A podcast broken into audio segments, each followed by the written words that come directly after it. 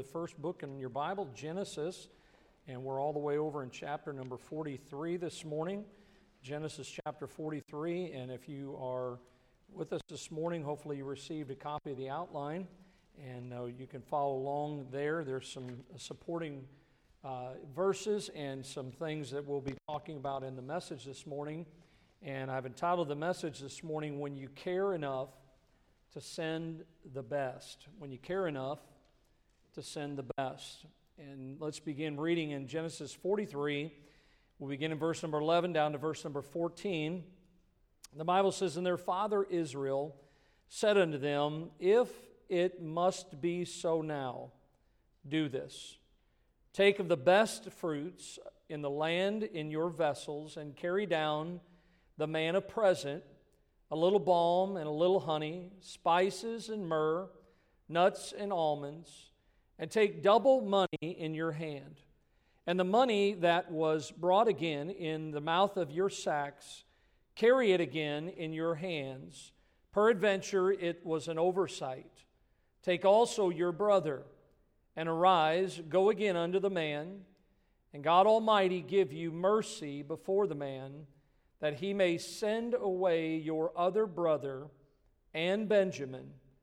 If I be bereaved of my children, I am bereaved. Let's pray. Lord, thank you. Thank you for how good you are, Lord, that you have chosen to save us, Lord, who are sinners. Thank you for the Lord Jesus Christ. And Lord, I pray that you'd help us today as we study your word to realize if we are saved this morning, that God, you desire and demand and deserve some things from us as your children. Because after all, Lord, you gave your best. You gave your only Son that we could have a home in heaven someday. I pray that you bless your word this morning, that it would fall on hearing ears, listening ears, and on tender hearts. In Jesus' name we pray. Amen. You may be seated this morning. As we begin thinking about this topic this morning from these verses, I want to give you a little background. A lot of times I will do this with certain messages, and I don't have time to go in full detail, but I want to give you a little bit of background leading up to Genesis chapter 43, where we read as our text this morning. I think one of the neatest studies in the Bible is uh, character studies. And of course, this morning, we look at one of those individuals by the name of Joseph. The life of Joseph is a, a tremendous study.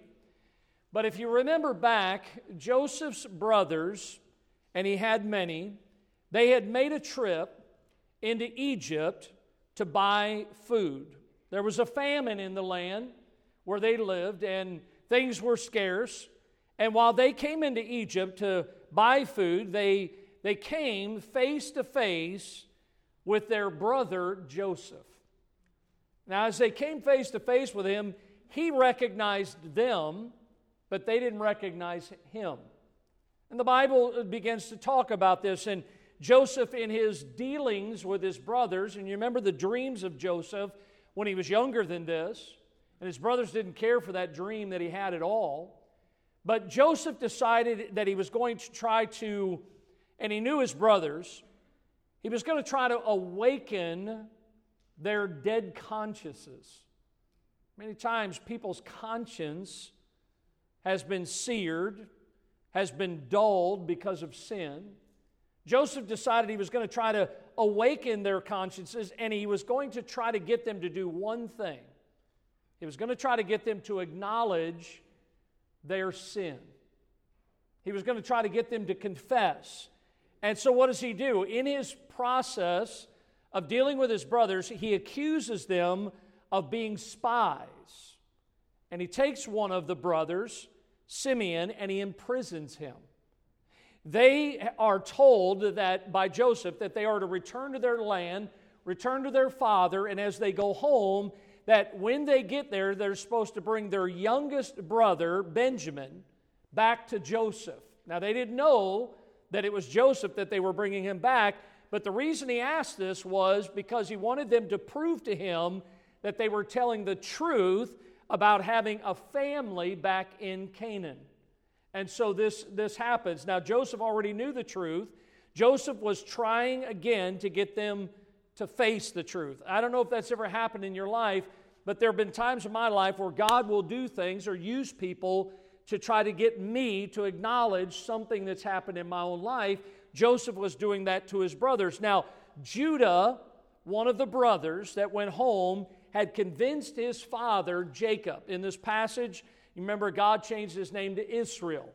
But Jacob was the father of all these boys. And so Judah had convinced Jacob to allow him to take Benjamin, the youngest brother, with them to Egypt to buy more food. And Joseph, of course, had told them that unless they returned with their brother, that they could not come back to him. And so it was, it was of the utmost importance that Benjamin, the youngest brother, would go back with them so that they could get food so that they would not starve to death. Now, Jacob does finally allow Benjamin, his youngest son, he allows him to accompany his brothers to go back into Egypt. Jacob then commands his sons that if you're going to go to the king, you're going to go into Egypt's land, then I want you to carry with you some gifts. I don't want you to go empty handed. I want you to take gifts that would be worthy of a king. Now remember, they're living in a time where there's a famine going on. There's not a lot of things around, and, and, and things were getting scarce. And so uh, Jacob was hoping somehow through sending these gifts that he would soften the heart, which he, at the time he didn't know, but it would soften the heart of Joseph and Joseph's dealings with his, his, his sons, his other sons, that maybe the, the ruler, the one that was in charge, would have be more pleasant towards his sons than he was last time. He didn't really understand the whole story at this time. He just knew that there was someone that was demanding of his sons, that wanted his youngest son, and so he wanted to somehow appease this person. Now, just what do you give a man that has everything? You know, I find this interesting. Like my father, the older he gets, not that my dad has everything, but you kind of run out of ideas on what to get somebody. But think about this what do you get some, some, something for someone that has everything? What is it that they could give to Joseph? Because as the prime minister of Egypt at that time, uh, Joseph actually owned everything. He did not need their gold or silver. Uh, the offer of power, it meant nothing to Joseph because Joseph was sovereign over all the land of Egypt. Uh, when I think about Joseph, Jacob, there was no way that he could even offer Joseph knowledge because Joseph had access to all the knowledge and all the advanced learning of Egypt's land at that time. He couldn't offer him service because Joseph had as many servants as he needed, everything that he demanded, every need that he had was taken care of. When I think about this, what could they possibly give to a powerful person like Joseph? And I sat there thinking about that because I thought of my own life, not about what could I give Joseph. I know that a lot of times growing up, it was about worshiping Mary and even at times Joseph, the patron saint. But listen, I thought about the great king that I now serve, whose name is Jesus. What can I give the Lord? I mean, what do I have that I can offer to the Lord? I wonder what poor, miserable creatures like you and I could ever possibly give, give to God. Because you know why? God doesn't need our wealth, God already owns everything. Every beast of the forest is mine, the cattle upon a thousand hills. I know all the fowls of the mountains, and the wild beasts the, the, of the field are mine. If I were hungry, I would not tell thee, for the world is mine and the fullness thereof. There is nothing as far as gold, silver, our, our riches that we have. God doesn't need our wealth. God doesn't need our knowledge, and He doesn't need our wisdom because God knows all things. Job said, I know that thou canst do everything, and that no thought can be withholden from thee. The book of Hebrews said, Neither is there any creature that is not manifest in his sight, for all things are naked and open unto the eyes of him with whom we have to do. God knows everything. He doesn't need our wisdom. God doesn't need our knowledge. Can I tell you this? God doesn't need our power. He upholds the universe and all things that are in it. God is all powerful. He possesses all power. Jesus, as he gave that commission to the, the church before he ascended back to be with the Father, Jesus said these words. He said, All power is given unto me in heaven and in earth. He is all powerful. He doesn't need our power. God doesn't need our service. God commands. If He commands the angels who exist, listen, they exist for one reason to do the will of God. Look what it says in Matthew 26 53. Thinkest thou that I cannot now pray to my Father, and he shall presently give me more than 12 legions of angels? But aren't you glad, listen, that God may not need our wealth, and God may not need our wisdom, and God may not need our power, and God may not need our service, but isn't it awesome that God allows us to serve Him? God gives us the privilege, the honor, and the opportunity to serve Him. So, what is it this morning that we could possibly give to the Lord? I don't know if you've ever thought about that, but our text talks about giving gifts that are only gifts that are worthy of our King. And I think in our lives, as you notice from the title of the message this morning, I think God would have all of us to be what I would call hallmark Christians when you care enough to give the very best. Certainly, don't you think God deserves our best? He does. God has done so much for us, He has blessed us in so many ways. And we should give Him our very best. Notice, first of all, from the passage this morning in the life of Joseph, that we see Jacob's attitude and his thought is this number one, that the king desires simple gifts. Simple gifts. Look back in verse number 11 of our passage. The Bible says, And their father Israel said unto them, If it must be so now, do this take of the best fruits of the land in your vessels, and carry down the man a present, a little balm, a little honey, spices and myrrh nuts, and almonds. Now, Jacob tells his sons, I want you to gather the best fruits. He says, I want you to get the best fruits of the land. I want you to send this man a present. That's the word that he uses here. The word present means a gift expressing loyalty to a superior. In other words, this is something that speaks well of the one that sends the gift. Jacob is literally saying that we're going to send the man the best we have, the best that we have. And so when he looks around and he sees what they have, if you look at the list that we just read, it doesn't sound impressive to us. It doesn't seem like a lot to us. But can I tell you that when there's a famine in the land, even a little is a lot. And so they send, as it says here, some balm, some honey, some spices, some myrrh, some nuts, and some almonds. Now, again, that was a lot to Jacob and to his family. But when you think about this, listen, these things in this time were honestly just commonplace things to Jacob and those that lived in Canaan. They were common to his sons. But remember, they represented the best that they possessed. Now, can you imagine when they brought those gifts? Joseph has been living in Egypt.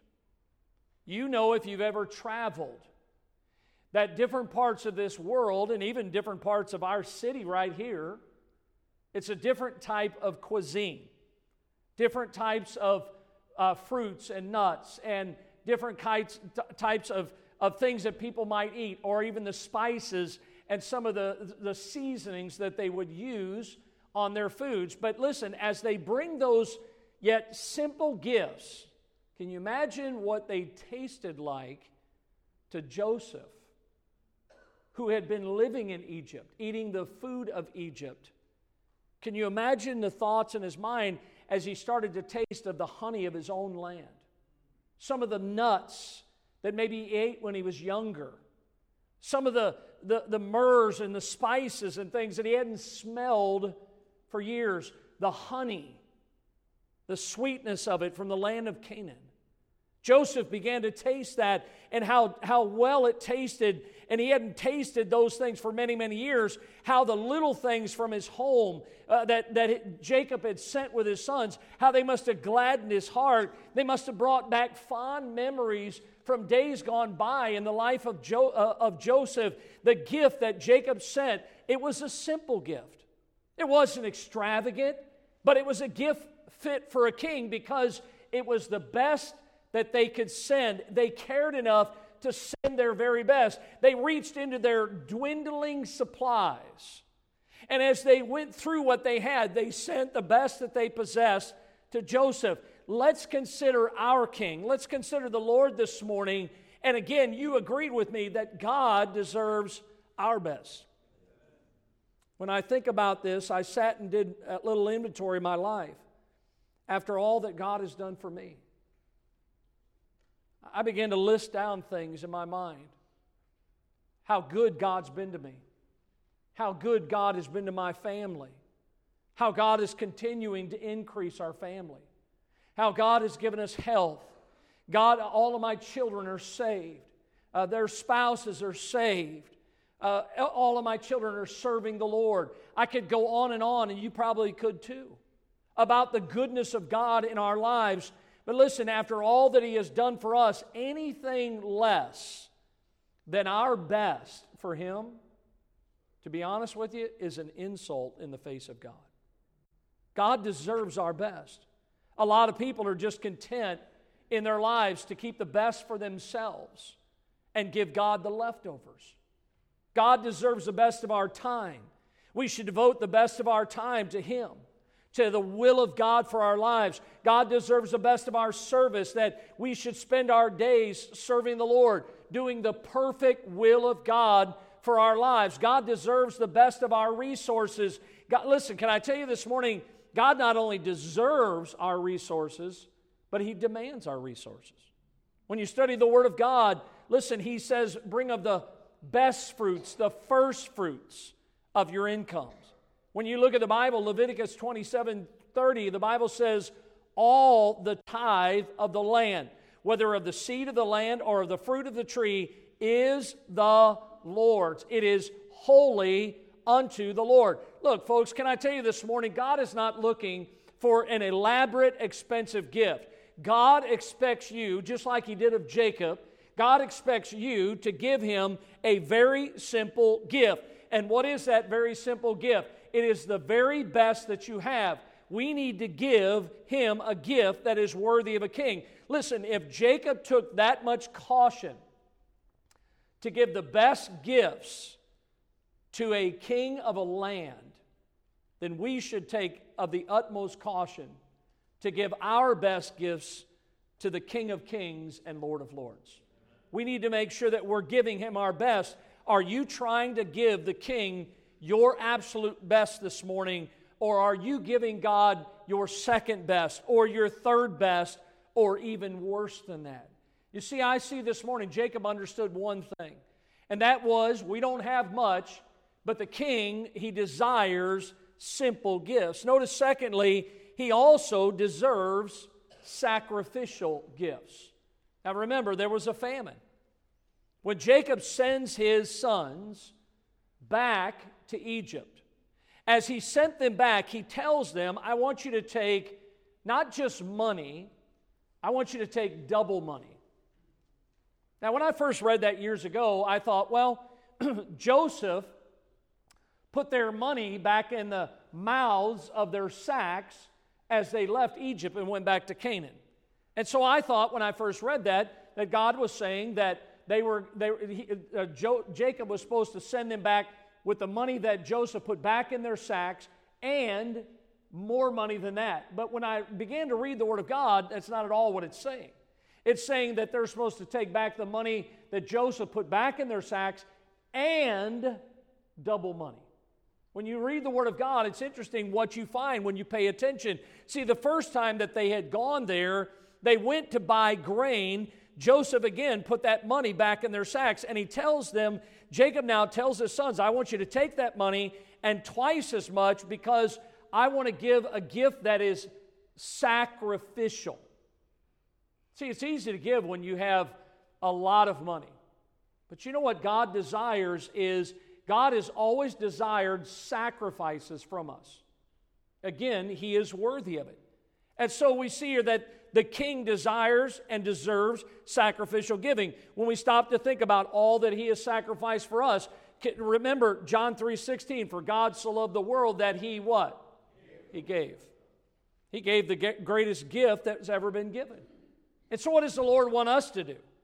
Well, God gave his all when he gave his son, and what God deserves from us is God deserves our all. God was willing to let his son leave the splendors of heaven, come to this earth.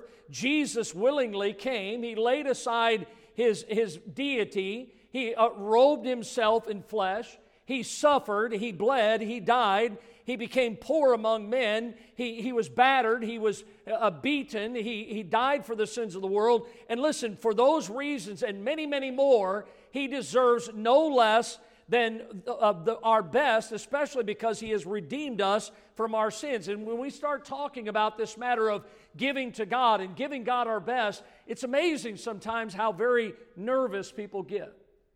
You know, giving is something that is a privilege.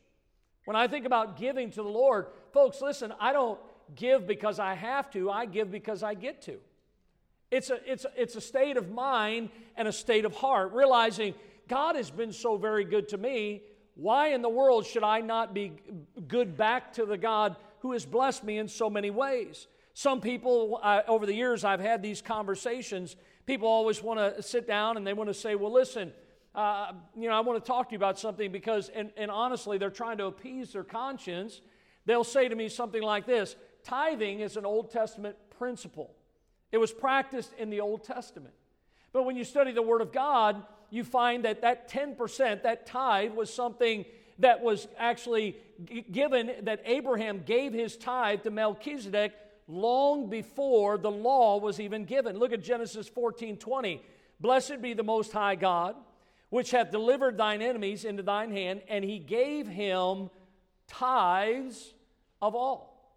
Now, again, they say that giving 10% was prescribed under the law, and since we're under grace, people say we're no longer obligated. Folks, listen, tithing was before the law, it was during the law, and according to the Word of God, it's after the law. Understand that it is our responsibility. The Bible tells us on the first day of the week, let every one of you lay by him in store as God hath prospered him. Now, I'm not going to ask you to raise your hands this morning, but I'm going to tell you something I would dare say there is no one this morning in this auditorium that God has not prospered. God has not blessed in your life. We all have struggles from time to time. I know that sometimes hardships come, but understand that God has been good to us, and we who are living in New Testament times, we need to have a heart that is willing to surrender all that we have to His will. God's not asking, listen, He's not asking you to give Him every penny that you have he's asking for the tithe. Tithe means 10%. See, our giving is in proportion to our income. The tithe, that 10%, is just the beginning. Because a believer should earnestly seek the Lord and find out what God wants him to give, and that is what they should do. Look what J. Oswald Sanders said. The basic question is how, not how much of our money we should give to, to God. God's already figured that out. Here's the question how much of God's money should we keep for ourselves? That's the struggle. Now, again, a lot of people struggle, they battle with this, but can I tell you that God has promised, and you study this out, God has promised to bless your lives for obedience. But remember, if we don't obey God, that instead of being blessed, there is a curse that comes on us because we are not obeying the word of God. Look at Malachi chapter 3 in your notes. Will a man rob God? Yet ye have robbed me. But ye say, Wherein have we robbed thee? God says, In tithes and offerings. Ye are cursed with a curse, for ye have robbed me. Even this whole nation, bring ye all the tithes into the storehouse, that there may be meat in mine house.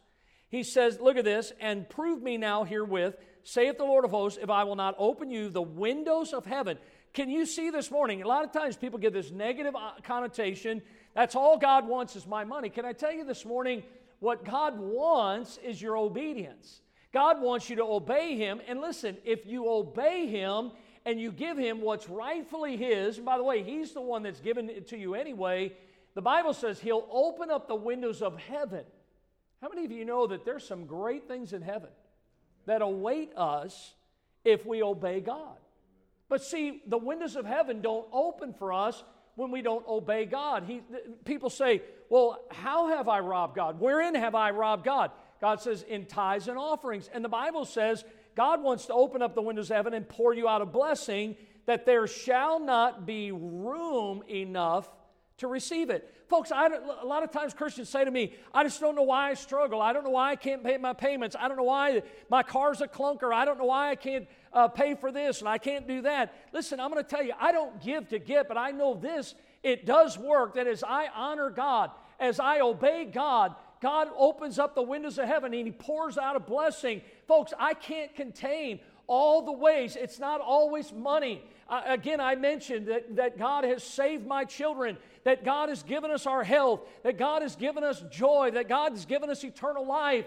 All of these things come as a result of God opening up the windows of heaven and pouring out a blessing. And all of that comes as we obey God. But many times, what God's people do is they withhold from God. Listen, can you imagine what Joseph would have thought if they would have sent uh, Joseph from Jacob's house the, the worst things that they had, their leftovers, not the best things that they had, but no, they sent the best of what they had. Joseph knew that there was a famine in the land, and Joseph knew that Jacob didn't have much. And when he saw and he tasted those things, he said, Hey, look, these are simple gifts, but they're the best that they had, and they sent them to me. That speaks volumes to me. And I'm going to tell you something. Not only do I see those simple gifts being received, but the king desires us to make some sacrifices. As I think about Jacob's mindset here, he wanted to honor the king. And I'm going to tell you this morning in my life, I want to honor God with my life. Honor the Lord with thy substance and with the first fruits of all thine increase. So shall thy barns be filled with plenty. Again, I'm not going to say that God's going to give you a brand new car and God's going to let you eat caviar and God's going to let you do this and God's going to let you do that. I'm going to tell you something. You can't outweigh the blessings that God has for your life.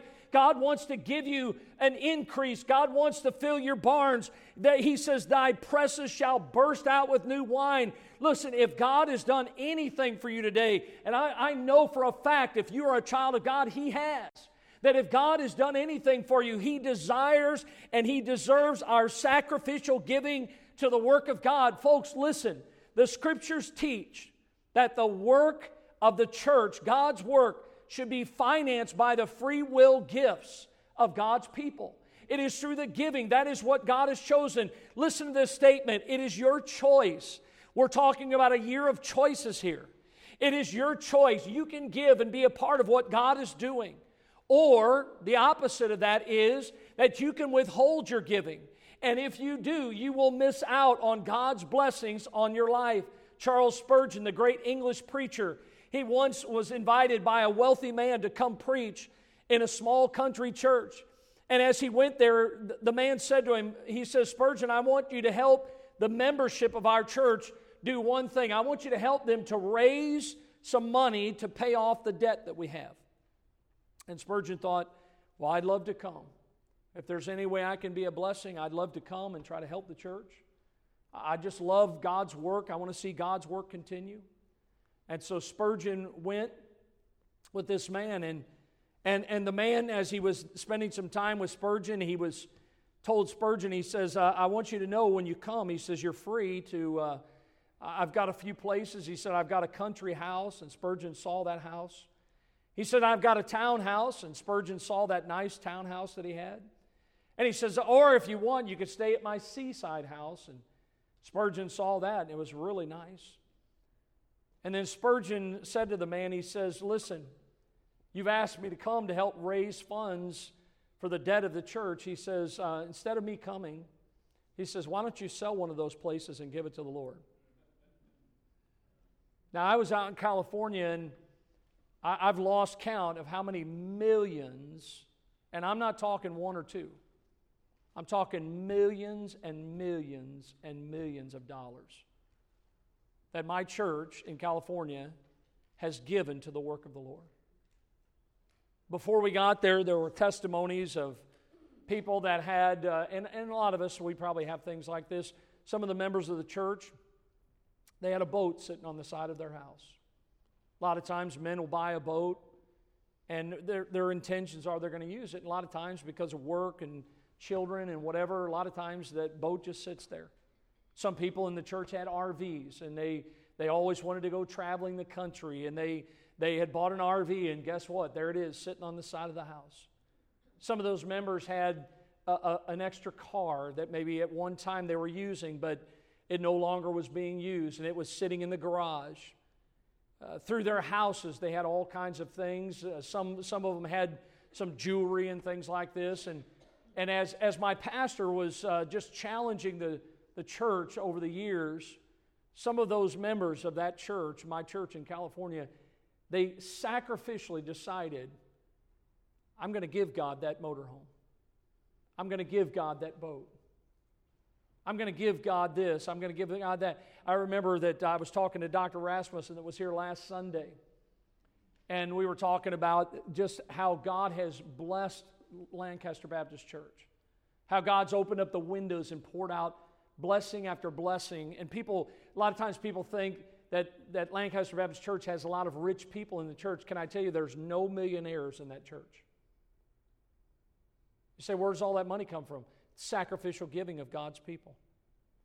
One year, and I, I told Dr. Esma, I said, didn't somebody one year give a 1957 Chevy to the church? He said, Yep. I said, What'd you do with that car? Now, a lot of people would have put it in their garage, wipe it down with a baby diaper. That's what that's what guys do with collector cars. They wipe them down with baby diapers. I'm not kidding. Take it out just a couple times a year, never get it in rain. And, and this guy, God touched his heart. That car is sitting there. And that car has become his God. He said, You know what? I'm going to give that to the Lord. And he drove it to church. He got out and he handed the keys to the pastor. And he said, Here's your car. He said, I want you to give this to the Lord. So, what did the church do? They sold it. They sold it for a good price. And that money went to the work of the Lord. Folks, listen. I don't know, but I, I dare say that that man that owned that 1957 Chevy, and I'm going to tell you, it was a gem. I saw it. God opened up the windows and he poured out many blessings on that guy because of his sacrificial giving. See, if we really believe that the tithe is the Lord's, then you and I, we have no right to keep it. We have no right to hoard it. We need to make sure that we give it to the Lord. And look, we need to be careful about how we're handling God's money. Israel, the, the people of God in the Old Testament, they had to learn this lesson the hard way. Look what Haggai wrote. Now, therefore, thus saith the Lord of hosts, Consider your ways.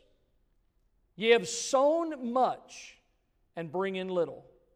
Ye eat, but you have not enough. You drink, but you're not filled with drink. You clothe you, but there is none warm.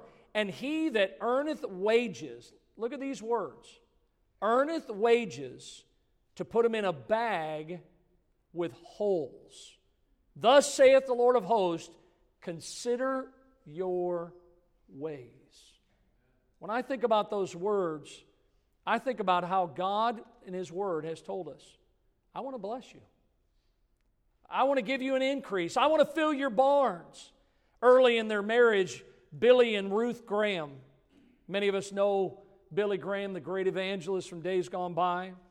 But Billy Graham was visiting a church where he was going to be preaching, and during the offering, there was kind of something unusual took place. An usher actually went up on the platform. I wouldn't suggest this to any of our ushers, but he went up on the platform and he pushed the offering plate in front of Billy Graham. And Billy Graham, of course, being put on the spot, he took his wallet out And he began to reach into his wallet to grab a dollar bill. Now, it was a different day. He was living a very meager income on offerings as he was preaching. But Billy reached in and he thought that he grabbed a $1 bill. As he laid it in the offering plate, as he was dropping it in, he noticed that it wasn't a one. It was the only $10 bill that he had. He saw that $10 bill going, disappearing as he walked away with the offering plate, going into the church coffers. And to further complicate the matters, when Billy finished preaching that meeting, the church failed to give him a love offering, which was sustaining him in his early days in ministry and throughout really the rest of his life. But on the way home, Billy was having a conversation with his wife, and uh, I've heard some testimonies about Ruth Graham. But instead of sympathizing with Billy, who was complaining that he gave the 10 instead of a 1, Ruth Graham said this to her husband. She says, And just think, the Lord will give you credit only for the one, because that's what you meant to give. Stinging words from a wife. You see, I tell you this morning, the king desires simple gifts. The king deserves sacrificial gifts, but notice, thirdly, the king demands submissive gifts. Look at the last two verses in our passage this morning. I want you to see verse 13 and verse 14 again. Here's what Jacob says Take also your brother and arise, go again unto the man, and God Almighty give you mercy before the man that he may send away your other brother and Benjamin. If I be bereaved of my children, I am bereaved. Jacob sends Benjamin, sends him with his brothers because, listen, that's what Joseph, who was standing in the king's stead, that's what Joseph demanded. Either you bring your brother, or I'm not going to release your other brother. The king demanded that. It broke his heart to do it, but he did what was demanded. He submitted, he surrendered to the will of Joseph, and he sent his beloved son away with him. Listen, more than your time, more than your talents, even more than your treasure. Can I tell you this morning the one thing that God really is interested in? God wants all of you. God wants you. It's not about your money. It's not about your talents. It's not about your time. God wants to bring you to the place where you are and, and your stuff is not on the altar that you are. Look at Romans 12 1. I beseech you, notice the words there. I beseech you, therefore, brethren, by the mercies of God, that you present your bodies a living sacrifice, holy, acceptable unto God, which is your reasonable service, and be not conformed to this world, but be ye transformed by the renewing of your mind, that you may prove what is that good and acceptable and perfect will of God. God knows what, uh, listen, what He gets when, when you are on the altar. God knows that when you place yourself on the altar, that everything is there. When he, you're on the altar, your time is there. When you're on the altar, your talents are there. When you're on the altar, your treasures are there. In other words, God has all of you, and God works in our lives just like He was working in Jacob's life, just like He was working in uh, jo- Jacob's son, Joseph's brothers' lives. He wants to bring us to the place where we are totally submitted to Him. Listen, when God has all of us, listen, He has all we have and all we are. The Lord began to work in, remember in Abraham's life when God asked Abraham in Genesis 22, uh, He says, I want you to bring your son and I want you to come up to a place. And you remember what Abraham did? He submitted, he surrendered to the demands of God. He didn't understand it all, he obeyed God. And as he went there, God told him to offer up his son Isaac as a burnt offering and you read the scriptures, there was no hesitation on the part of Abraham. He did exactly what God had asked him to do. And listen, he does, uh, uh, God is commanding us to do the same thing without a, a question. Whatever God is asking us to do, Abraham knew that there was nothing that he had that was his. And in our lives, everything belongs to God. Everything, just like Isaac wasn't Abraham's, God had given him that son. God has given me my children. Whatever you have this morning in this world, understand that God has given it to you and it all belongs to God. Every last bit of it. And listen, Abraham understood this. God wants us to reach the place where nothing matters but Him, but His will, but His way in our lives. And when we get to that place, guess what? Our stuff will cease to matter in our lives. When we get to that place where God has us, God has our all, we will gladly lay it all down for Him. We will have a loose grip on the things of this world and the treasures of life. When we get to that place, He will have us and all we are. Now, the question this morning is this Are you there yet? A lot of people struggle. A lot of people are battling things, and sometimes people think, well, listen, I, I just I can't do that at this time. Can I tell you that they gave their best while there was a famine? They didn't know what was going to happen tomorrow. They didn't know what was going to happen when they went back into Egypt. But they cared enough to give their very best.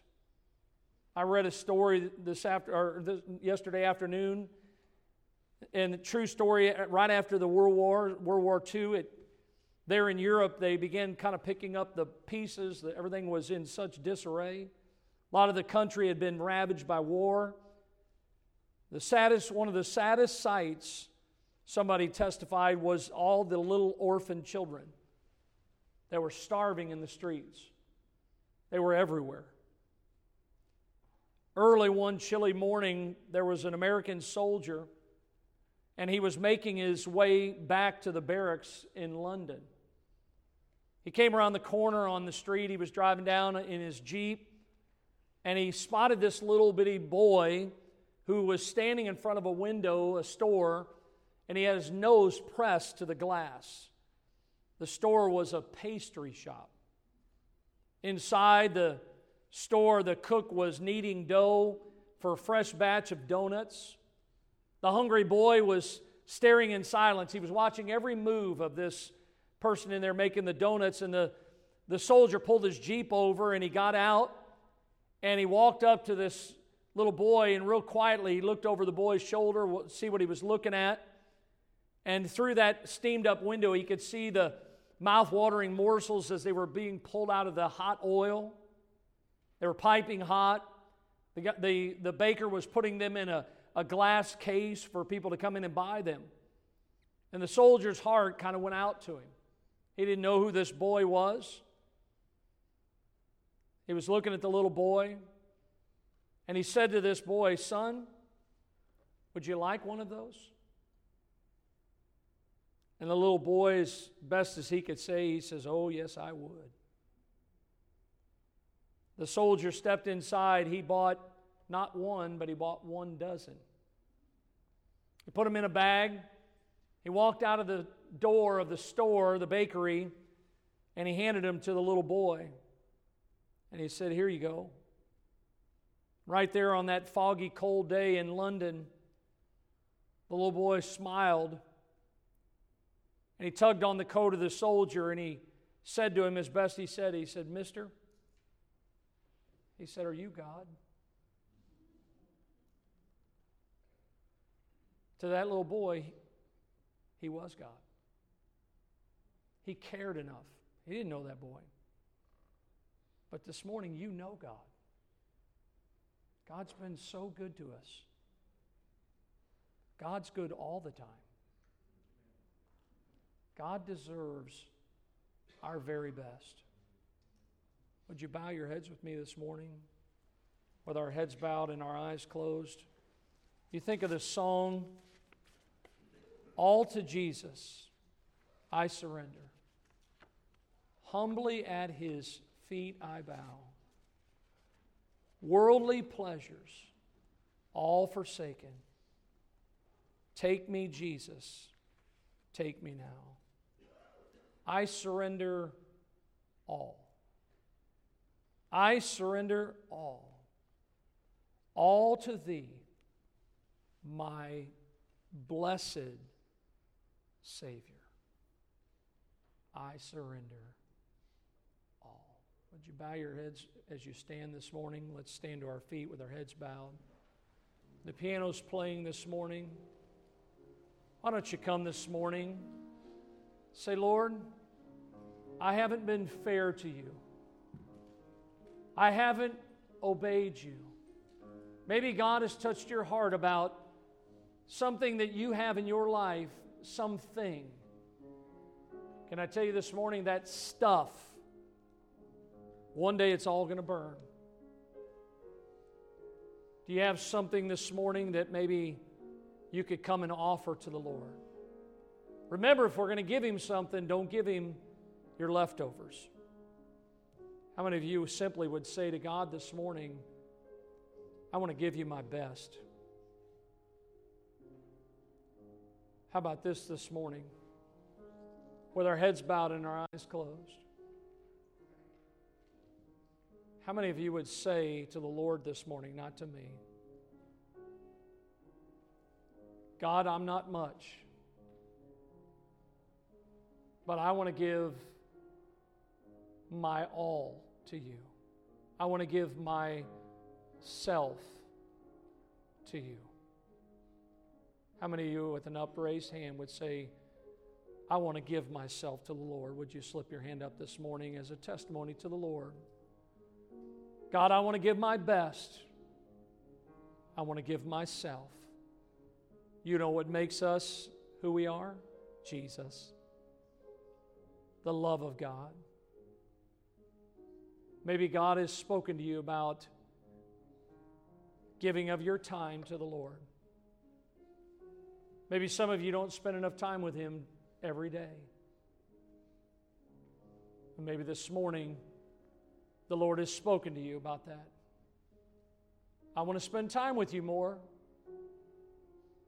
Do you want to spend time with me? Maybe it's your talents. Some of you, God has gifted you. What a wonderful thing this morning 17 people in the choir. You know what? That choir loft should be full. Pastor, I, I just can't sing. Make a joyful noise. Give of your best. The widow, she only had two mites. It was her best. Maybe this morning God has spoken to you about your resources. Folks, listen, I don't know who gives what in this church. That's not my business. But if you are not honoring God with what is rightfully His, these are not my words, you're robbing from God. Folks, it's wrong to rob a person. We're talking about robbing God. I want to have a blessed life. Honor God. Obey God.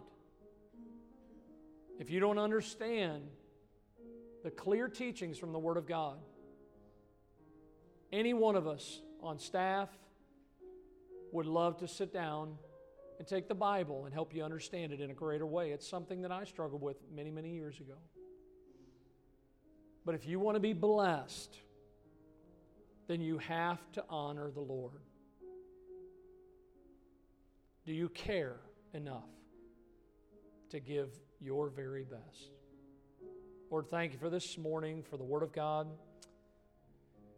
I think a lot of times we look at the world, the economy, we look at circumstances in our lives, and we rationalize we can't give because we don't have or we don't have enough.